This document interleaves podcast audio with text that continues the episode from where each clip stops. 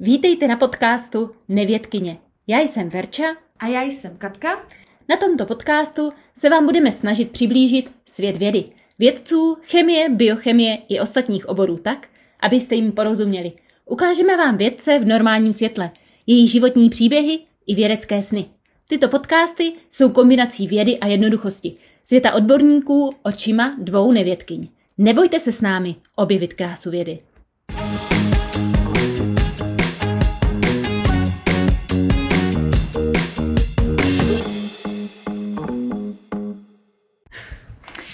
Dnešním podcastu bychom vám rádi představili našeho milého kolegu Ladislava Siváka. Laďa u nás vede laboratoř nádorové biologie a imunologie a ve své práci se zaměřuje na vývoj kancerostatik na bázi feritinových nanočástic a studie mechanismů protinádorové imunity. Tak ahoj Laďo, my tě tady vítáme. Ahoj. Jsme moc rádi, že jsi přijal výzvu nahrát s námi tento podcast. Já bych se tě hned chtěla zeptat na první otázku. Snil jsi odmala o tom uh, stát se vědcem? Nebo jsi třeba chtěl stát jako malý kluk popelářem nebo něco takového, jako ostatní kluci? Vědcem jsem se stát nechtěl. Já jsem původně odmala vždycky říkal, já budu doktor. A ono se to i povedlo, protože jsem se dostal na medicínu, začal jsem studovat na LF1 mm-hmm. a ve druháku, myslím, že to bylo ve druhém ročníku na medicíně, kdy člověku začal tak nějak jako víc mě zajímat ta, ta teorie, než, než ta reálná praxe a tehdy prostě musím říct, že v té době jsem ještě pracoval na anatomickém ústavu jako PIDLAB, nebo asistent na pitevně, což je taky mm. jako zajímavý historky, by se dali o tom vyprávět. No a tehdy prostě s tím kolegou v práci byl takový ten head, že já jsem mu říkal, mně se strašně líbí obor molekulární biologie a biochemie organismu. A jsem tehdy ptal, jestli vím, co to je. Říkám, ne, ale líbí se. No a z toho vznikl takový ten, taková ta sázka, že prostě jestli si tam dostanu. Bylo zvláštní, dostal jsem se. No a na, na tento popud, jak jsem se tam dostal, jak jsem začal přemýšlet, že budu paralelně studovat ty dvě školy, mm-hmm. A to rozhodování v té době bylo opravdu těžké, jestli prostě pokračovat, jestli dělat dvě školy, nakonec jsem se rozhodl, že budu dělat dvě školy. A to vydrželo bohužel rok, pak jsem byl nucený si vybrat už jenom tu jednu školu, protože se to zvládat nechtělo, podobně jako celá řada studentů jsem byl nucený ještě eh, kolem toho si přivydělávat.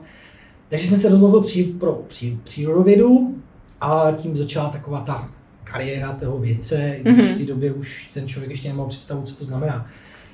A a to no při... a tím, tím to asi tak začalo. Ta celá ta moje kariéra, ta pouč, až, až, až k vědě. A tu přírodovědu jsi studoval kde? To studoval to tady? Přímo, ne, ne, ne, to ne. bylo na, mm-hmm. v Praze, protože v té době jsem žil v Praze, takže jsem začal jo, jo. na přírodovědské fakultě na Univerzity Karlovy studovat obor bakalářský obor bio, molekulární biochemie, biologie a biochemie organismu. Mm-hmm. Mě zajímala jenom ta první část, teda v té době.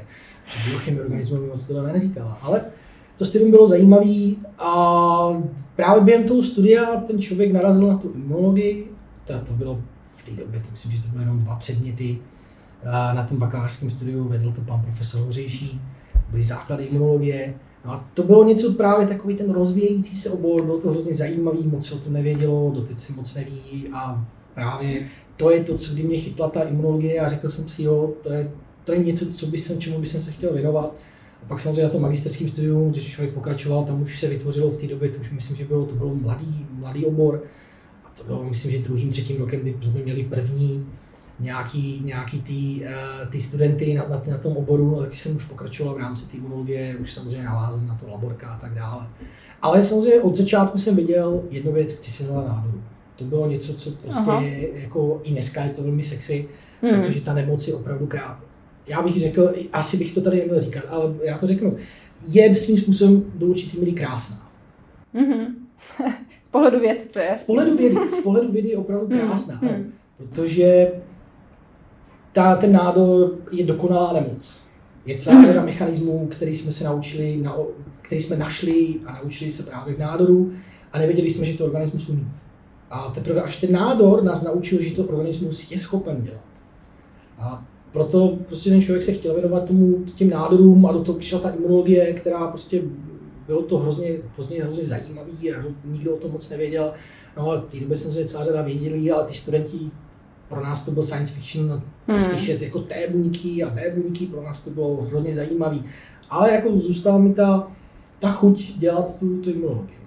Tak ona, ta imunologie se tak nějak jako spojuje vlastně i s tím nádorovým onemocněním, ne? Jakože svým způsobem, že jo? Jednoznačně. Tak nádorový onemocnění, taková ta teorie dneska nádorového onemocnění funguje na základě ta teorie, že máme jako tři stádia toho onemocnění, že nejdřív existuje eh, kdy ten nádor prakticky jako vzniká a samozřejmě eradikován. To znamená, jako to první je, je to teorie 3E, to znamená, mhm. je eradikován, vždycky ta imunitní systém ho dokáže vždycky za, jako zlikvidovat. Pak přichází druhý stádium, kdy počet buněk nebo ten nádor, který se vyvíjí, uh, dojde do takového stádia, že ten systém, imunitní systém ho dokáže takzvané equilibrium, kdy ho dokáže, dokáže korigovat. Už ho nedokáže eradikovat, ale už dokáže pouze ho udržet v nějakém tom stádiu. To stádium může trvat třeba 20-30 let hmm, hmm. a nemusí nikdy se přehoupnout do toho posledního stádia, který se jmenuje tzv. escape, kdy ten nádor se utrhne. To znamená, že ten imunitní systém má nějakou samozřejmě kapacitu a může být vyčerpán celou řadu jiných nemocí, takže v tu chvíli prostě je, když přichází do toho stádia, tak escape a utrhne se. Znamená, kapacita toho imunitního systému není schopná dále ten nádor eradikovat a nádor v tu chvíli roste. No, takže ano, ten, eh, vždycky je to, jako ty léky, v dneský době, ty léky, které máme, třeba cytostatika, volně používané léky, Oni ten nádor, jako nádorové buňky jsou schopni zabít, ale nejsou schopni vyléčit z toho nádoru. Vždycky je to dělané tím způsobem, že se vede k aktivaci toho imunitního systému a ten imunitní systém prakticky dodělá tu práci. Jo, to znamená, že my mu prakticky umožníme Uh, umožníme mu pracovat a zlepšíme, zlepšíme tu kvalitu toho, že snížíme schopnost těch nádorových buněk se množit, aby ten imunitní systém měl čas a kapacitu na to, aby dokázal ten nádor redukovat. Takže ano, je to víceméně úzce zpětý s imunologií. Hmm, hmm. Mně to přijde strašně zajímavý, protože jako, mně přijde, že vlastně všechno tak nějak jako souvisí s tou imunitou, že jo? Je to pravda, je celá řada dneska nemocí, kde, se, kde člověk, kde jsme nevěděli, že je to nějakým způsobem, má to souvislost s, nemocí, eh, s imunologií nebo eh, imunopatologií eh, nebo imunodeficiencí a dneska se prakticky celá řada nemocí se, na, se nahlíží trošku jiným způsobem a zjišťuje se, že je to většinou imunodeficience, Příklad je třeba diabetes.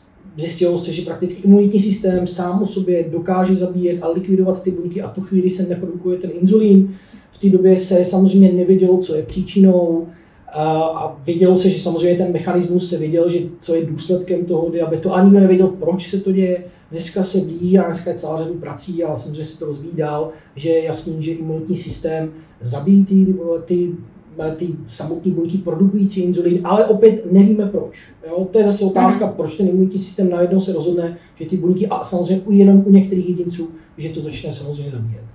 Jo? Ale ano, je celá řada nemocí a zejména imunodeficience, které teďka přicházejí hrozně do popředí, až se ukazuje, že celá řada nemocí se musí trošku nahlížet jiným způsobem a naopak ne způsobem léčby, čistě jakože léčby toho, toho finálního, ty finální nemoci, hmm. ale naopak regulace imunity a v tu chvíli hmm. ta, ta nemoc dokáže opravdu vymizet, nebo ne úplně vymizet, ale opravdu se zlepšují kvality toho života a toho jedince. Takže to, co ty si nám tady teď vlastně popsal, tak tomu ty se teď aktuálně věnuješ určitě, protože uh, jsi vedoucí laboratoře nádorové biologie a imunologie.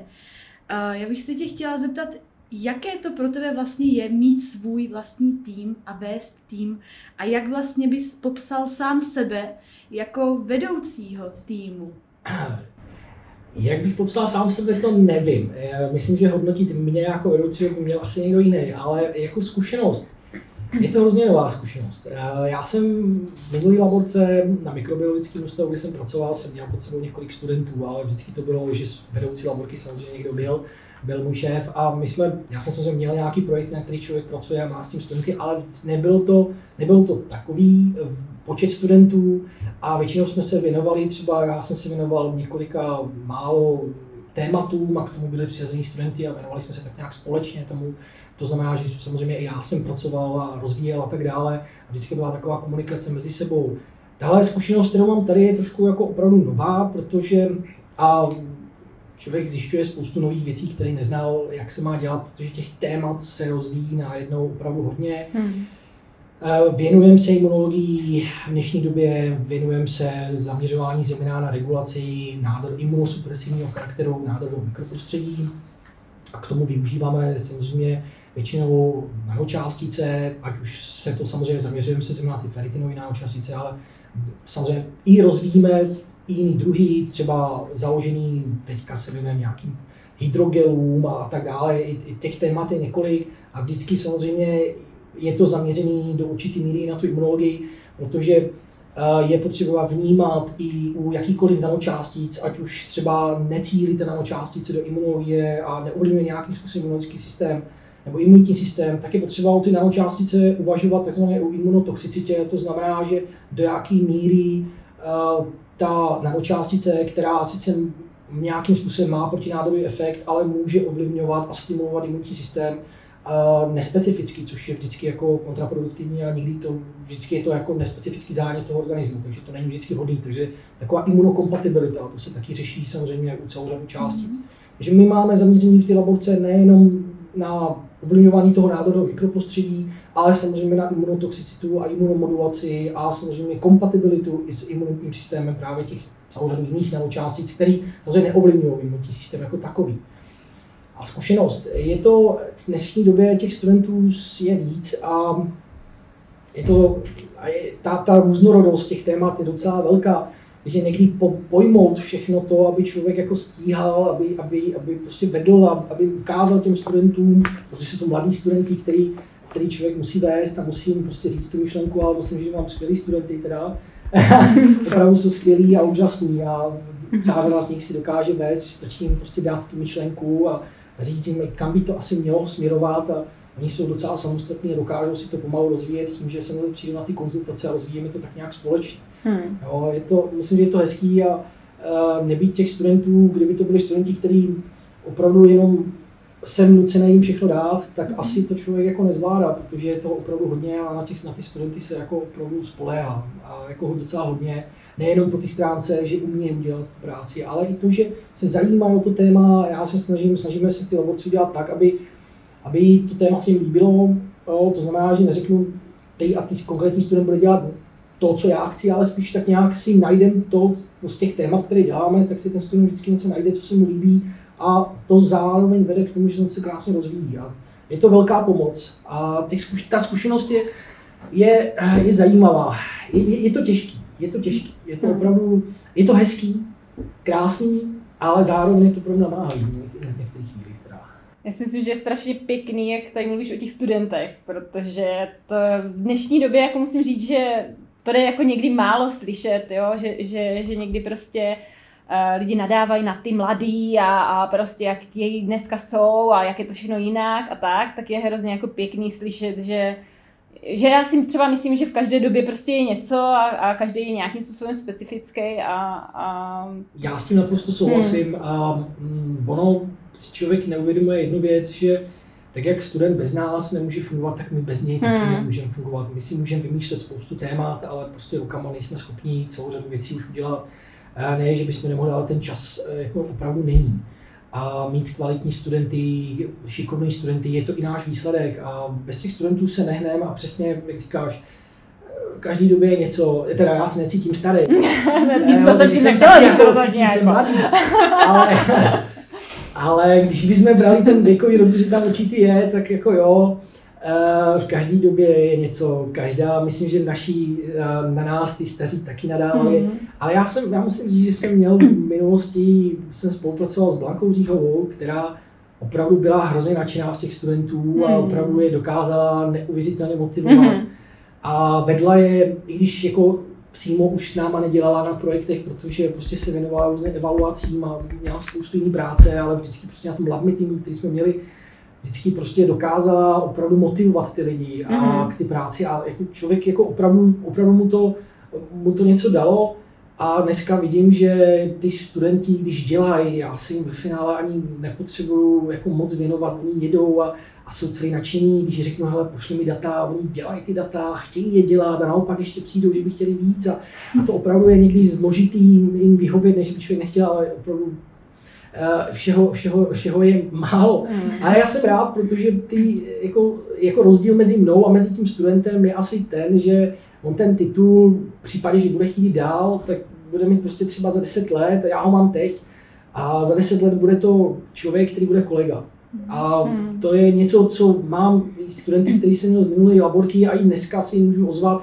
A ono, řada těch studentů zase půjde dál svojí cestou a oni budou dělat celou řadu témat, které se dají propojit a dneska o tom ani nevíme. A to je právě taková ta spolupráce. Naopak, jako myslím, že cílem našich, jako my, jako vedoucí, bychom měli dělat to, aby jsme motivovali, aby chtěli dělat, aby, aby prostě tomu tématu se věnovali a chtěli to rozvíjet, protože je hezký kdo ví, kde nás, jak říkám, ta cesta zavede a i ne, už jsem využil i ty minulý studenty, když jsem jim volal a řekl, ale prosím tě, ty něco děláš, nešlo by to, pošli mi protokol a oni pošlou, protože prostě si zajímají něco, je to jednodušší, aby mi protokol poslal už vychozený a i dneska se bavíme o tom, co dělají, jak dělají a je to hrozně krásný.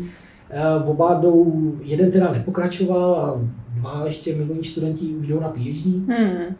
A jeden byl velice šikovný, musím říct, jako pracovat jsem moc nechtělo, ale, ale to já jsem mu říkal, to tě naučí na laborka, když tak, ale jako byl velice chytrý, jako opravdu mm-hmm. chytrý. A dokázal najít v některých věcech, měli jsem takový zvláštní polymery a dokázal v tom najít jako věci, které jsem si nevšiml ani, jako, je to důležitý, jako bez těch studentů se nepohneme dál a je to i náš výsledek, do jaký míry prostě tu vědu máme, do jaké míry ta laborka funguje, je ukázka toho, jak kvalitní ty studenty dokážeme odchovat. Hmm, hmm. myslet si, že všechno děláme sami, nejsme tady o to, aby jsme jim vládli, jsme o to, aby jsme je vedli a aby jsme hmm. prostě ukázali, že ta věda je krásná a budu rád, když zůstanou ve vědě a když se tomu budou věnovat. Hmm. To si řekl krásně jako i s tou motivací, protože je to fakt jako vlastně o tom, že ty umíš ty studenty jako namotivovat eh, na to. Tak to já doufám, že motivovat, že, se, že, že je namotivuju dostatečně hmm. k tomu. Jo? Hmm. To, to dá část teda, jako kolik z nich chce zůstat Jasně. Eh, a jak, jak zůstane. Hmm. Eh, já doufám, že prostě budeme mít ty témata dostatečně aktuální na to, aby prostě chtěli zůstat, aby to chtěli řešit, aby, aby, aby se jim to líbilo a řekli, ano, to je něco, co v té laborce chce zůstat. Já bych se tě ještě chtěla zeptat, jak jsi předtím mluvil o těch nanočásticích. Mohl bys nám trošku jako přiblížit, co to ta nanočástice jako je? Já vím, že s tím hodně tady pracujeme s nanočásticemi a používáme to na, na spoustu věcí, nebo jak to tak jako říct. Co to, jako co si pod tím mám představit pod tou nanočásticí? Nanočástice, eh, nanočástice eh, může být jakýho, nebo může být vyrobená z jakýhokoliv materiálu. Uh-huh. Nano, jako ten název, označuje, že to prostě v nanometrech, to znamená, že nanočástice se pohybuje zhruba do 100 nanometrů. A ideálně je, pokud se ta nanočástice částečně samozřejmě nějakým způsobem rozpadá, protože princip nanočástice eh, oproti volným léčivům, pokud bychom mluvili třeba o volných léčivech a třeba o nádorech, tak výhodou, proč se, hlavně v nádorech, proč se začaly využívat ty nanočástice, jsou z toho důvodu, že nanočástice má eh, dlouž, delší dobu se nachází v tom krevním oběhu. To znamená, že hned nemizí, není vychytávána buňkami, které jsou volně prostě v, v, v krvi a nanočástice se dá směrovat. A tím pádem i to léčivo, které se už už naváže na nanočásti, nanočástici, máme několik druhů, můžou být lipozomy, různý nanočástice na bázi kovů, můžou být nanočástice na bázi polymerů. Těch, těch druhů nanočástic je opravdu dneska obrovský spektrum a cílem je, aby ta nanočástice snížila tu toxicitu toho nízkomolekulárního léčiva, protože nízkomolekulární léčivo je ve většině případů hydrofobní a hydrofobní na částice neboli teda to léčivo volně prochází membránou, prochází. A to je jedno, co potká. Ať už potká červenou krvinku, lymfocyt, ját v játrech nebo cokoliv, on volně projde membránou. A tím pádem on nerozlišuje, co by měl ovlivnit a co by ovlivnit neměl. To je taková ta takový ty vedlejší účinky těch léčiv, už je to, může to být samozřejmě i léčivo, eh, zejména ty léčiva teda na nádory, mm, mm. mají obrovský. A nanočástice využívá to, že ten poločas, který se nachází ta částice v tom oběhu, je delší a je tím pádem to léčivo není nutné opakovaně aplikovat, což samozřejmě z důvodu toho pacienta je to vždycky lepší a zároveň se na nanočástice cílovat. To znamená, je cíleně směruje se do nádoru a, a tu, tu aktivní látku vypouští až v tom nádoru. A to je a zároveň pak ještě samozřejmě nanočástice musí splňovat jednu zásadní věc a to, že musí být vyloučitelná právě glomerulální filtrací, to znamená ledvina. Uh-huh, uh-huh. Jo, proto se ty nanočástice většinou, třeba oni se tvoří větší, s tím, že oni se za určitou dobu, jak jsou v tom oběhu, oni se rozpadnou na menší částice, které už projdou tu filtrací a jsou vyplněny venku. No, takže nanočástice, to jsou vlastnosti, takové ty základní vlastnosti, co by ta nanočástice vždycky měla splňovat. Možná těch problémů s nanočásticemi je celá řada. ale je to o směrování, dopravování, cílené dopravování léčiva, ať už do nádorů, nebo můžeme se bavit třeba o leukémii, kde potřebujeme kontinuálně uvolňování toho léčiva, aby se, prostě, aby se opakovaně neaplikoval to, to léčivo do toho pacienta IVčkem, protože vždycky se to aplikuje převážně třeba IVčkem, to znamená intravenózně, do žily, což je samozřejmě pro toho pacienta velice nepohodlné. Mm-hmm. No, takže to je, to je hlavní cíl ty nanočástice. Eh, já bych se chtěla chviličku teďka zastavit, děkuji teda moc tady za ten, za ten popis. Já bych se chtěla chvíli teď zastavit u té, mm, u té léčby té rakoviny. Proč, proč vlastně eh, se zabýváš, zabýváš tou léčbou té rakoviny? V čem ti to mm, přijde zajímavé, to téma? Je to svým způsobem dokonalá eh, nemoc, která po, po té vědecké stránce je opravdu krásná, protože čistě laicky by se dalo říct, že to evoluce přímým přenosu. Mm. Ten nádor, v nádoru bylo popsáno celá řada mechanismů, jak jsem už říkal, které jsme, o kterých jsme nevěděli, že to tělo umí. Jedno z těchto mechanismů je třeba, že nádorová buňka, každá buňka nebo v těle obecně se diferencuje. A až dojde do svého konečného stádia, tak v tom stádiu jako takovým zůstane. Pak už může jenom, pak už většinou, až skončí svůj účel nebo splní svůj účel, nebo je poškozená, tak umírá. A je znova nahrazovaná právě pomocí um, kmenových buněk, které zase produkují a vždycky se dodiferencují ty buňky, vždycky konkrétně. Ale jakmile už je diferencovaná, to znamená finální, má finální podobu, už prostě v té podobě zůstává. A nikdo netušil celá řada, řadu let, že uh, buňky umějí jít opačným směrem. A to se, to se našlo až v nádorech, kdy, se, kdy, to, kdy byl popsaný tento efekt, že buňka dokáže se posunout zpátky diferenciaci opačným směrem, k tomu právě takhle funguje to metastázování, že umožňuje právě tomu nádoru metastázovat, že ta buňka, která je finální, má finální, se diferencuje, tak ona se vrátí zpátky, to jí umožňuje cestovat právě v tom krevním oběhu, najít si to vzdálené místo pro tu metastázi a tam se zpátky diferencuje do ty původní verze a takhle metastazuje.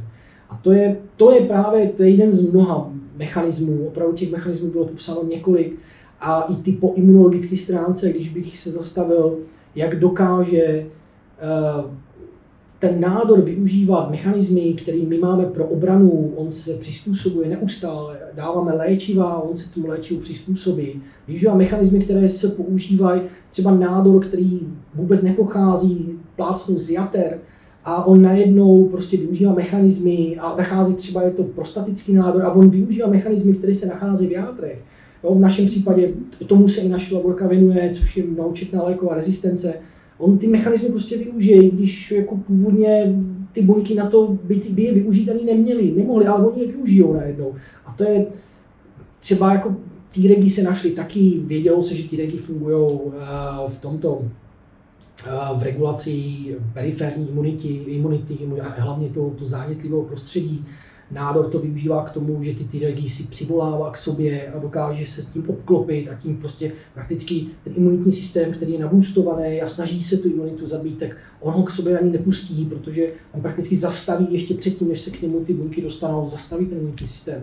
To jsou těch mechanismů opravdu, opravdu hodně a proto ten nádor se mi v tomhle líbí a myslím, že si zaslouží naši pozornost. Nejenom z pohledu toho, že, že je to smrtelná nemoc, ale i z pohledu toho, že nás, myslím si, že můžeme se od něho hodně co naučit.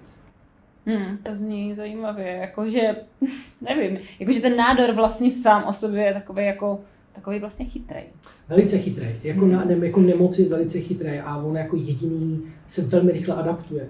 Je to i tím způsobený, že ty buňky se ne, nekontrolovatelně množí, zatímco každá hmm. buňka se množí právě tím způsobem, že ona se nedělí, ale když už je diferencovaná, tak vždycky máme tu kmenovou buňku, která vyprodukuje a oni se diferencují pod nějakým tlakem selekčním, tak ty buňky uh, nádorový se neomezeně dělí a dělí se poměrně rychle. Ten, ten, ten poločas toho dělení je daleko rychlejší než u normálních buněk. Takže on, je to podobně jako u bakterií, to nám umožňuje, nebo u virů, to nám umož, to, tomu umožňuje se daleko rychleji přizpůsobit těm vlivům, protože se rychle množí a každý, každá další generace umožní právě se, nebo se může přizpůsobit, protože vnese nějaký nový mechanismus do, do další generace. A to je plus samozřejmě nádor dělá i takové ty věci, jako dělá heterogenitu nádoru. To znamená, že on vytváří celou řadu buněk, které se liší vždycky v něčem. To je tak to ve finále děláme i my lidí. Jako náš lidský rod to dělá, protože proto jsme každý jiný, aby vždycky byl aspoň jeden jedinec na tom světě, který na konkrétní danou nemoc bude imunní. On sice samozřejmě může umřít na celou řadu jiných nemocí, ale na tuto nemoc bude imunní. Jo, to, je, to je taková, a to dělá ve finále nádor jenom v malém prostředí, v tím vlastním. Mladě, jak jsi říkal, že, že vlastně jako že jsme každý jiný, tak vlastně i ten nádor je jako kdyby ano. taky každý trochu jiný asi, že? Ano. A mě by zajímalo, jako jestli, jestli někdy jako v budoucnu si myslíš, že teoreticky by existovala nějaká jako léčba, která by zastínila všechny ty nádory, anebo jestli to prostě bude vždycky léčba na nějaký ten konkrétní nádor? To nevím. To opravdu nevím hmm. posoudit. Uh, Zatím to vypadá a, a ta, ta léčba těch nádorů se uchyluje směrem spíš jako individuální léčby, že pro každého pacienta se to vždycky jako přizpůsobuje. Příkladem je nový léčivo, který má, doufáme, že teda se dopracuje do kliniky, je to eh, Sotio, který dělá to, že eh, buňky, které ve finále jako učí tu imunitu, aby byla specifická pro ten nádor, tak oni vždycky odeberou toho z toho člověka, eh, od jeho tyto konkrétní buňky odeberou buňky nádoru, ty buňky jako naučí a pak vkládá je zpátky. Takže spíš se dá, jde taková ta personalizace, ty, to, ty léčby zatím to jde tímto směrem. Protože pokud bychom uvažovali nad tím, že bychom chtěli mít takový jako komplexní léčivo, který by jako dokázal všechny ty nádory a všechny ty mechanismy, které opravdu nádor má, obejít, tak uh, si myslím, že těch faktorů je takový, takový množství, které najednou se navzájem ovlivňují, že si myslím, že nejsme schopni minimálně v tuhle dobu pojmout a přizpůsobit se najednou tolika faktorům, hmm. aby to naopak ta naše léčba nebyla, nebyla škodlivá víc než, než prospěšná. Takže nevím, opravdu hmm. nevím, ale zatím ta, ta léčba jde formou personalizace. Bylo by hezký, kdybychom měli takový lék, který byl nádherný. Ale myslím, že to ještě hodně velká budoucnost. Ale... A jakému typu nádoru se vlastně teď uh, konkrétně věnujete? Nemáme specifický. Musím říct, že nemáme specifický mm-hmm. a ani bychom nechtěli mít konkrétní specifický. Um, protože všechny ty léčiva můžou fungovat různě na různý typ nádorů, takže my používáme, uh, máme jak lidský, tak se zaměřujeme v tuhle chvíli taky na myší, protože chceme nebo pracujeme, nebo budeme i, i pracovat a je to, je to blízká budoucnost, kdy pracujeme na myších uh, modelech, takže my se musíme samozřejmě vázat na ty na linie, ale samozřejmě snažíme se ty výsledky, které produkujeme na vyšších liniích, korelovat samozřejmě s lidskými liniemi. Tam je ovšem problém, protože vždycky se bavíme, pokud chceme eradikovat nějaký ty nádor, tak ty imunitu potřebujeme a lidský, uh, lidský buňky nádorový se nedají aplikovat uh, imunokompetentní myší, to znamená myší, které mají imunitní systém. Uh, ty experimentální myši, tak tím se nedá aplikovat lidský nádor, protože by ho odhojili. Takže se to píchá nebo aplikuje myším, který uh, experimentálním teda myším, jsou to běžné myši, který tu ten imunitní systém nemá, nebo oni nemají adaptivní imunitu, protože jim chybí thymus. A ten nádor tím pádem může lidský vyrůst. Ale nemáme tu adaptivní imunitu, nebo tu část imunity, která hraje v důležitou roli teda v eradikaci toho mhm. nádoru, tak nám v těch myších chybí. A proto právě se snažíme nejdřív pracovat, pracujeme paralelně jak na lidských, tak na myších, abychom mohli ukázat, že třeba je to tak bazální efekt, že ta imunita sice ano je prospěšná a přidává, má přidanou hodnotu, ale zároveň i samo o sobě to léčivo má tak cytotoxický efekt na ten nádor, že to můžeme aplikovat tím pádem i těm, uh, i těm, i těm myším bez, bez imunitního systému, kde jsou lidský nádory a vidíme tu eradikaci nebo znížení toho růstu toho nádoru a prodloužení život, život, životnosti těch myší. A samozřejmě, když to aplikujeme podobně, protože uh, jako u těch myší, tak tam vidíme třeba jako daleko větší ten efekt toho, toho léčiva, protože ten imunitní systém vždycky zahraje tu roli, když tam je. Takže nemáme konkrétní nádor, kterým se věnujeme. A když teda říká, že nemáte ten konkrétní nádor, tak eh, je pro ten výzkum nějaký nádor, který je jakoby lepší zkoumat než nějaký jiný? Uh, a, a jako ano, ano, a, ano a ne. Svým způsobem uh, do určitý míry ano, protože uh, když uh, máme určitý léčivo, tak takhle, jsou na určitý typy léčiva různě senzitivní nádory. Takže Když používám určitý typ léčiva, tak vím, že prostě třeba některé typy nádory z nádorů jsou senzitivní vůči tomuto léčivu. Mm-hmm. Pak máme samozřejmě uh, nádory, které jsou silně rezistentní vůči všemu, takže mm-hmm. to je zase taky dobrý model, kdyby, když máme nějaký zajímavý léčivo, zkusit, jestli vidíme prostě u těch senzitivních nádorů nebo u těch dobře léčitelných, bych řekl, nádorů, že vidíme nějaký ten efekt, tak samozřejmě zkusit to a jít prostě dál do těch silně rezistentních nádorů, mezi který patří třeba pankreas nebo uh, nádor plic, to jsou silně rezistentní mm-hmm. nádory který jako opravdu moc, moc těch léků nech, neléčí. Mm-hmm. Pak máme třeba lymfomy, které jsou dobře léčitelné. Uh, jsou nádory prsů, třeba myší, ty jsou celkem dobře léčitelné. Ty ovšem samozřejmě mají nevýhodu, že třeba metastazují. Mm-hmm. I melanomy se dají, ty jsou zase dobře imunogenní, to znamená, že imunoléčba u nich velmi dobře jako zabírá u melanomů. Uh, příklad třeba pankreas je zcela neimunogenní, to je imunosupresivní prostředí, kde imunoléčba zcela vůbec nezabírá, takže tam se jde opravdu natvrdo a prostě se jde po takový ty toxicitě těch takových těch látek, které prostě se prostě nerozlišují a snaží se jenom likvidovat ty buňky. Takže ano, jsou a nejsou, ale ono to závisí od toho tématu, na který ten člověk jako narazí nebo čemu se věnuje. To znamená, že u konkrétního tématu se máme nějaký modely, na, na čem samozřejmě to chceme ukázat. Hmm. To je hrozně zajímavé, když vždycky vykládáš a mě napadne asi tak 20 otázek během toho. Ale než to vykládáš, tak někoho zapomenu, něco si teda napíšu. a já jsem se chtěla zeptat, jestli jsou i jiný organismy, které jsou jako vhodný na ten výzkum tady té rakoviny. Uh, samozřejmě ono se využívají třeba potkaní v některých případech, mm-hmm.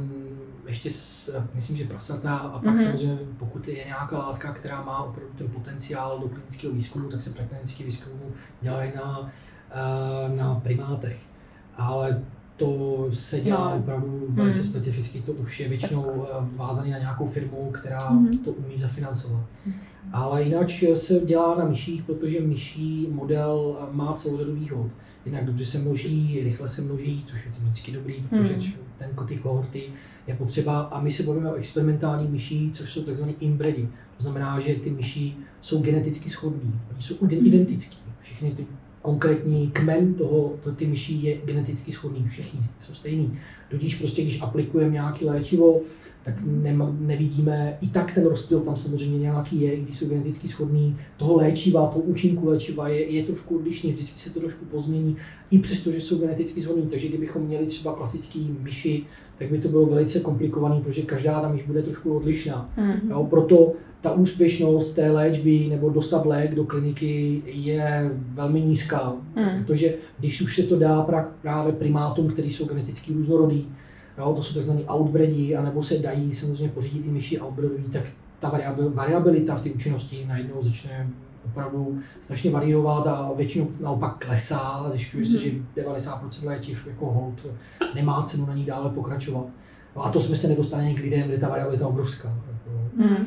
Proto největší účinnost zatím, nebo největší takovou ten úspěch mají ty cytostatika, který jdou po takový tím jednoduchých primárních eh, mechanismů těch buněk, ať už je to normální buňka, nebo je to teda nádorová buňka. A to znamená, že se interkaluje do DNA, poškozuje DNA, aby se nemohla buňka rozmnožit nebo rozdělit a, a v tu chvíli prostě samozřejmě ta buňka umírá. To mají nejvyšší úspěšnost zatím. No. A nejčastěji jsou používané hmm. Uh, mě by hrozně zajímalo, Eh, do jaké míry si myslíš, ty jako odborník, že lze té rakovině předcházet? Zase se vracím tady k tomuto tématu. Protože i přesto, že vlastně rakovina je dědičným onemocněním, tak nějakým způsobem ty vlivy z toho prostředí určitě, určitě to nějak ovlivňuje ten vznik.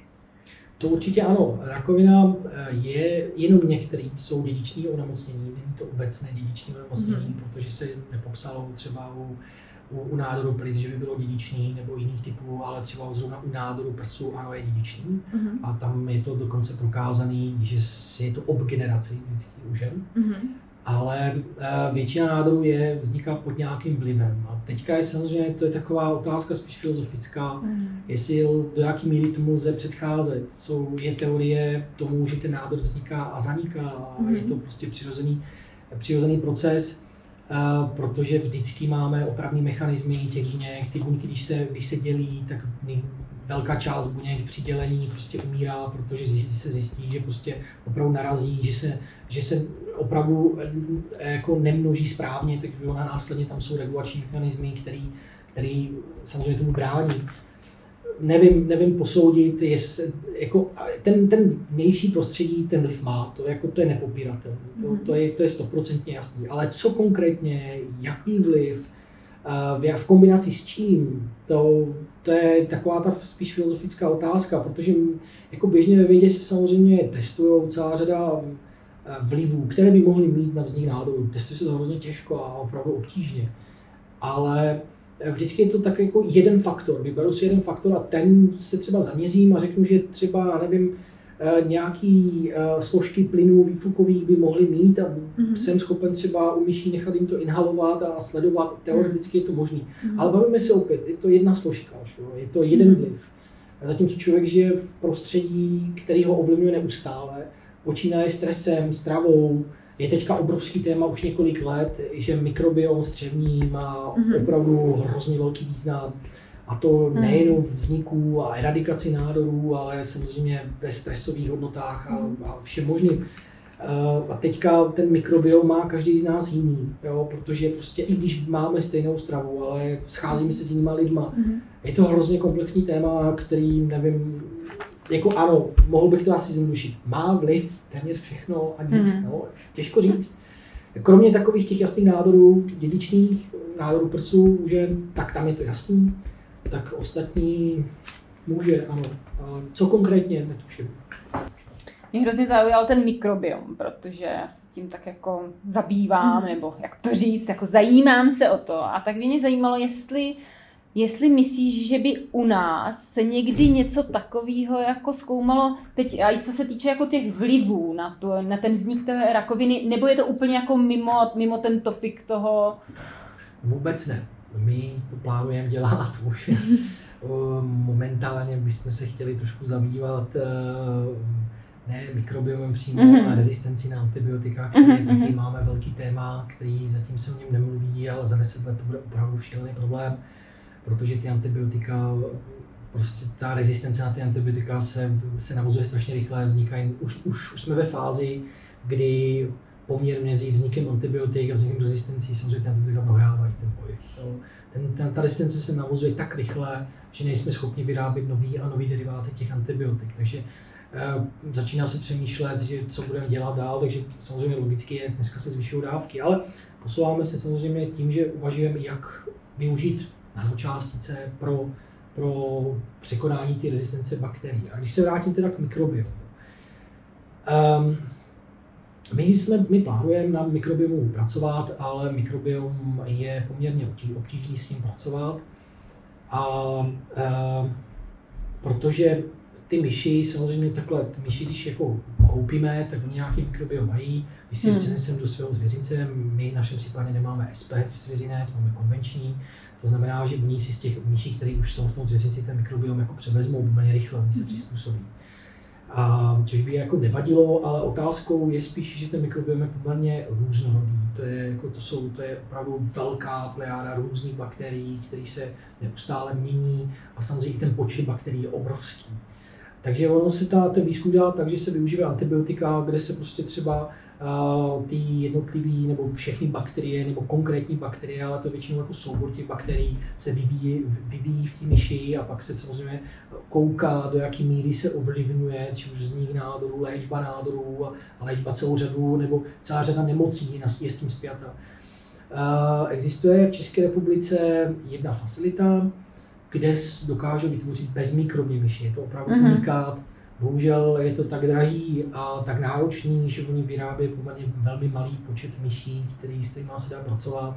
Ale je to opravdu unikát. My, já už jsem s tím měl zkušenosti jednou pracovat, kdy jsme využívali kdy člověk právě ty myši, ona žije prostě, ona se narodí v tom inkubátoru, ona nikde nevyjde, ona má opravdu všechno filtrovaný, všechno, eh, všechno má autoklávovaný, takže prostě ta myš nemá žádný mikrobiom, doslova.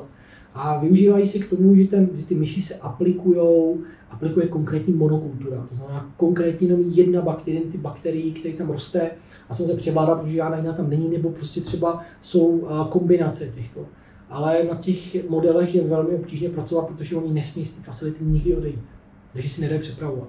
Hmm, Je to hmm. opravdu komplikovaný. Myslím, že je to na hrádku. a ale jinak jako ano, dělá se na mikrobiomu stejně, jako my tady budeme dělat takovou tu jednodušší metodou a to pomocí prostě vybíjení těch antibiotik. Chceme se věnovat i tomu, protože máme nanočástice, které víme, že ovlivňují, třeba mají měď, mají zinek, třeba i ty, i ty kovový a, a, víme, že oni ovlivňují do nějaký, nějaký míry ten imunitní systém, já se vždycky budu vázat na ten imunitní systém, takže nás zajímá vliv na imunitní systém v kombinaci právě s tím mikrobiomem, anebo jak bychom byli schopni ovlivnit mikrobiom. Dneska už máme celou řadu peptidů a proteinů, který můžeme prostě opravdu ovlivňovat ten, mikro, ten, ten mikrobiom a ten následně ovlivní tu léčbu, či už v kombinaci s jinými léčbami. Takže ano, mikrobiom se plánujeme věnovat, ale je to takový ještě na práce na pár mhm. let, až to se tady rozjede. To ráda slyším. No, je to, je, to, je to pěkný téma, je to krásný téma, je to komplikovaný téma. Mm-hmm.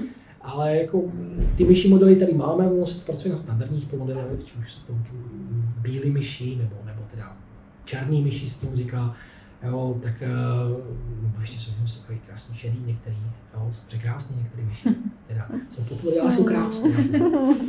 A na nich se dá pracovat takto s mikrobiomem. Ty nápady mm-hmm. máme, ale čekáme, až se ta facilita prostě zaběhne, abychom s mikrobiomem mohli pracovat, protože pak už je to obtížný Jo, musí se koupit celá řada prostě eh, akvárek, který k tomu je přizpůsobená, aby s tím mohli pracovat, protože prostě míš, kterým prostě třeba vybijem nějakým mm-hmm. způsobem antibiotika cíleně, něco z mikrobiomu, tak samozřejmě musí být izolovaný od zbytku mm, myší, aby si prostě mm, ten mikrobiom mm, velmi mm. rychle nevzali od nich, oni si to vemou, oni se rychle přizpůsobí.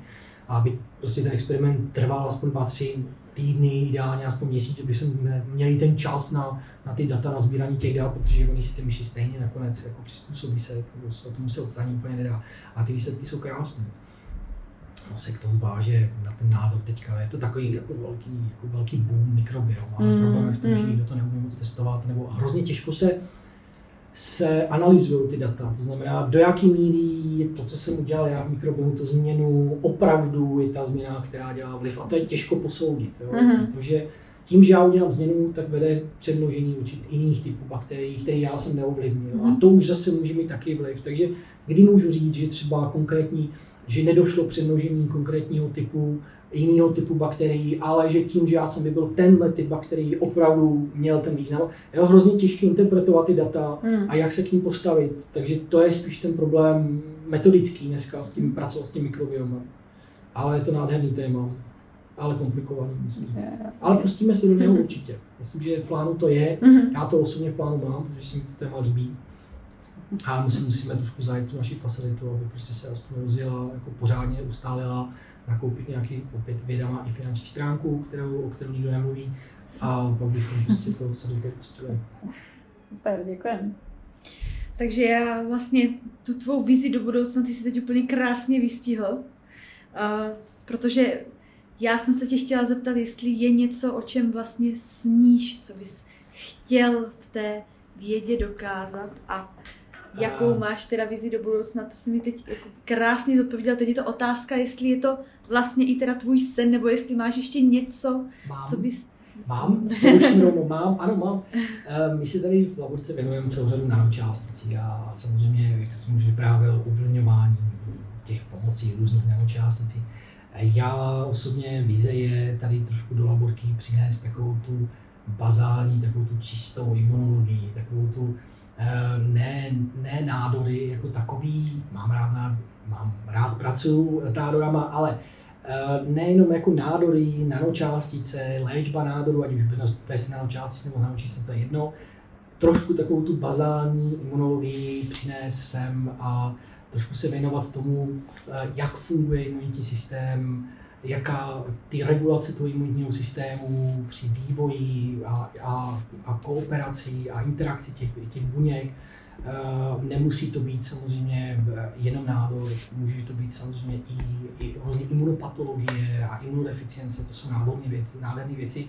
To je to, co bych tady chtěl do pár let opravdu vytvořit a pomalu se tomu věnovat, protože to je taková ta čistá, krásná imunologie, která která je jako vždycky krásná. Nádor, ano, je to super, já to někdy s ním pracuji hrozně rádi, to ne, že bych mu chtěl jako odejít od něho, ne, ale jako přinést se mi něco jiného, ukázat eh, studentům a zejména těm studentům, že prostě existuje něco jiného než nádor a vždycky ten nádor a ono vždycky ty laborce už tolikrát člověk slyší nádor, že už je to opravdu jako je to běžný téma, ale ukázat i, eh, že se dá dělat věda nejenom prostě vždycky léčit něco, ale že základní věda by měla fungovat i k popisování mechanismů, to znamená popsat ten mechanismus, jak to funguje, abychom se od toho do budoucna dokázali dneska i lék, léky se vytváří tím, že základní věda popsala mechanismus, jak něco funguje, jak už to byla imunologie nebo ne. A od toho se samozřejmě odvíjí celá řada léků, který na základě těch popsaných mechanismů někoho napadlo, na to se dá vytvořit, to by mohl být správný cíl. Takže já bych sem trošku chtěl tady zavést do pár let trošku jako tu čistou, pěknou imunologii, takovou tu regulační, kde se budeme věnovat prostě čistý imunologii. Je to komplikovaný, a, ale jako na to se těším. To je, to je, to je spíš takový ten sen tady. Hmm. Je to těžký téma, protože ono není jednoduché na takové věci získat granty, protože to není nějakým způsobem trendy. Trend je vždycky léčit nějakou nemoc, mm-hmm. vždycky, protože na to peníze samozřejmě všichni rádi dají, mm-hmm. ale vždycky jako rád bych jako začal i takovou tu krásnou bazální imunologii, takové ty regulace a interakce těch buněk na úrovni imunologie, na imunitního systému. Já myslím, že je to pro, dneska, pro dnešek teda krásný ukončení toho Krásné eh, zakončení. těch vizí a těch snů. Čím jiným bychom to mohli zakončit. Přesně že jo? takže hlavně my bychom ti chtěli hrozně moc poděkovat za příjemný rozhovor. Byl to náš první, takže to bylo takový jako samozřejmě pro všechny s velkým očekáváním a nervozitou a, a jsme moc rádi, že se to byl s náma. Takže Já moc děkuji za příležitost, bylo to zajímavé. Člověk nevěděl, do čeho jde a děkuji moc teda za tu příležitost. A bylo to hezký, nakonec jsme to zvládli. Tak my ti moc děkujeme, Leďo, a doufám teda, že uh, to není náš poslední podcast. Jako se mnou. S tebou. Tak eh, až dosáhneme nějakých hezkých výsledků Přesně a úspěchů, tak, tak pak nám tady zase popovídáš. popovídat a už budu mluvit třeba konkrétně. Tak já se budu moc těšit. Děkujeme. Děkujeme moc.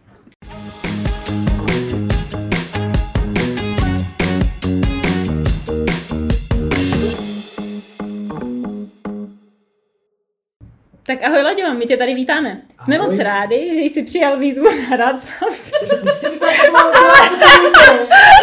Že jo, říká, ahoj Laděma, mám to říct ahoj. Tak jsem říkal, že jo, jo jsem to.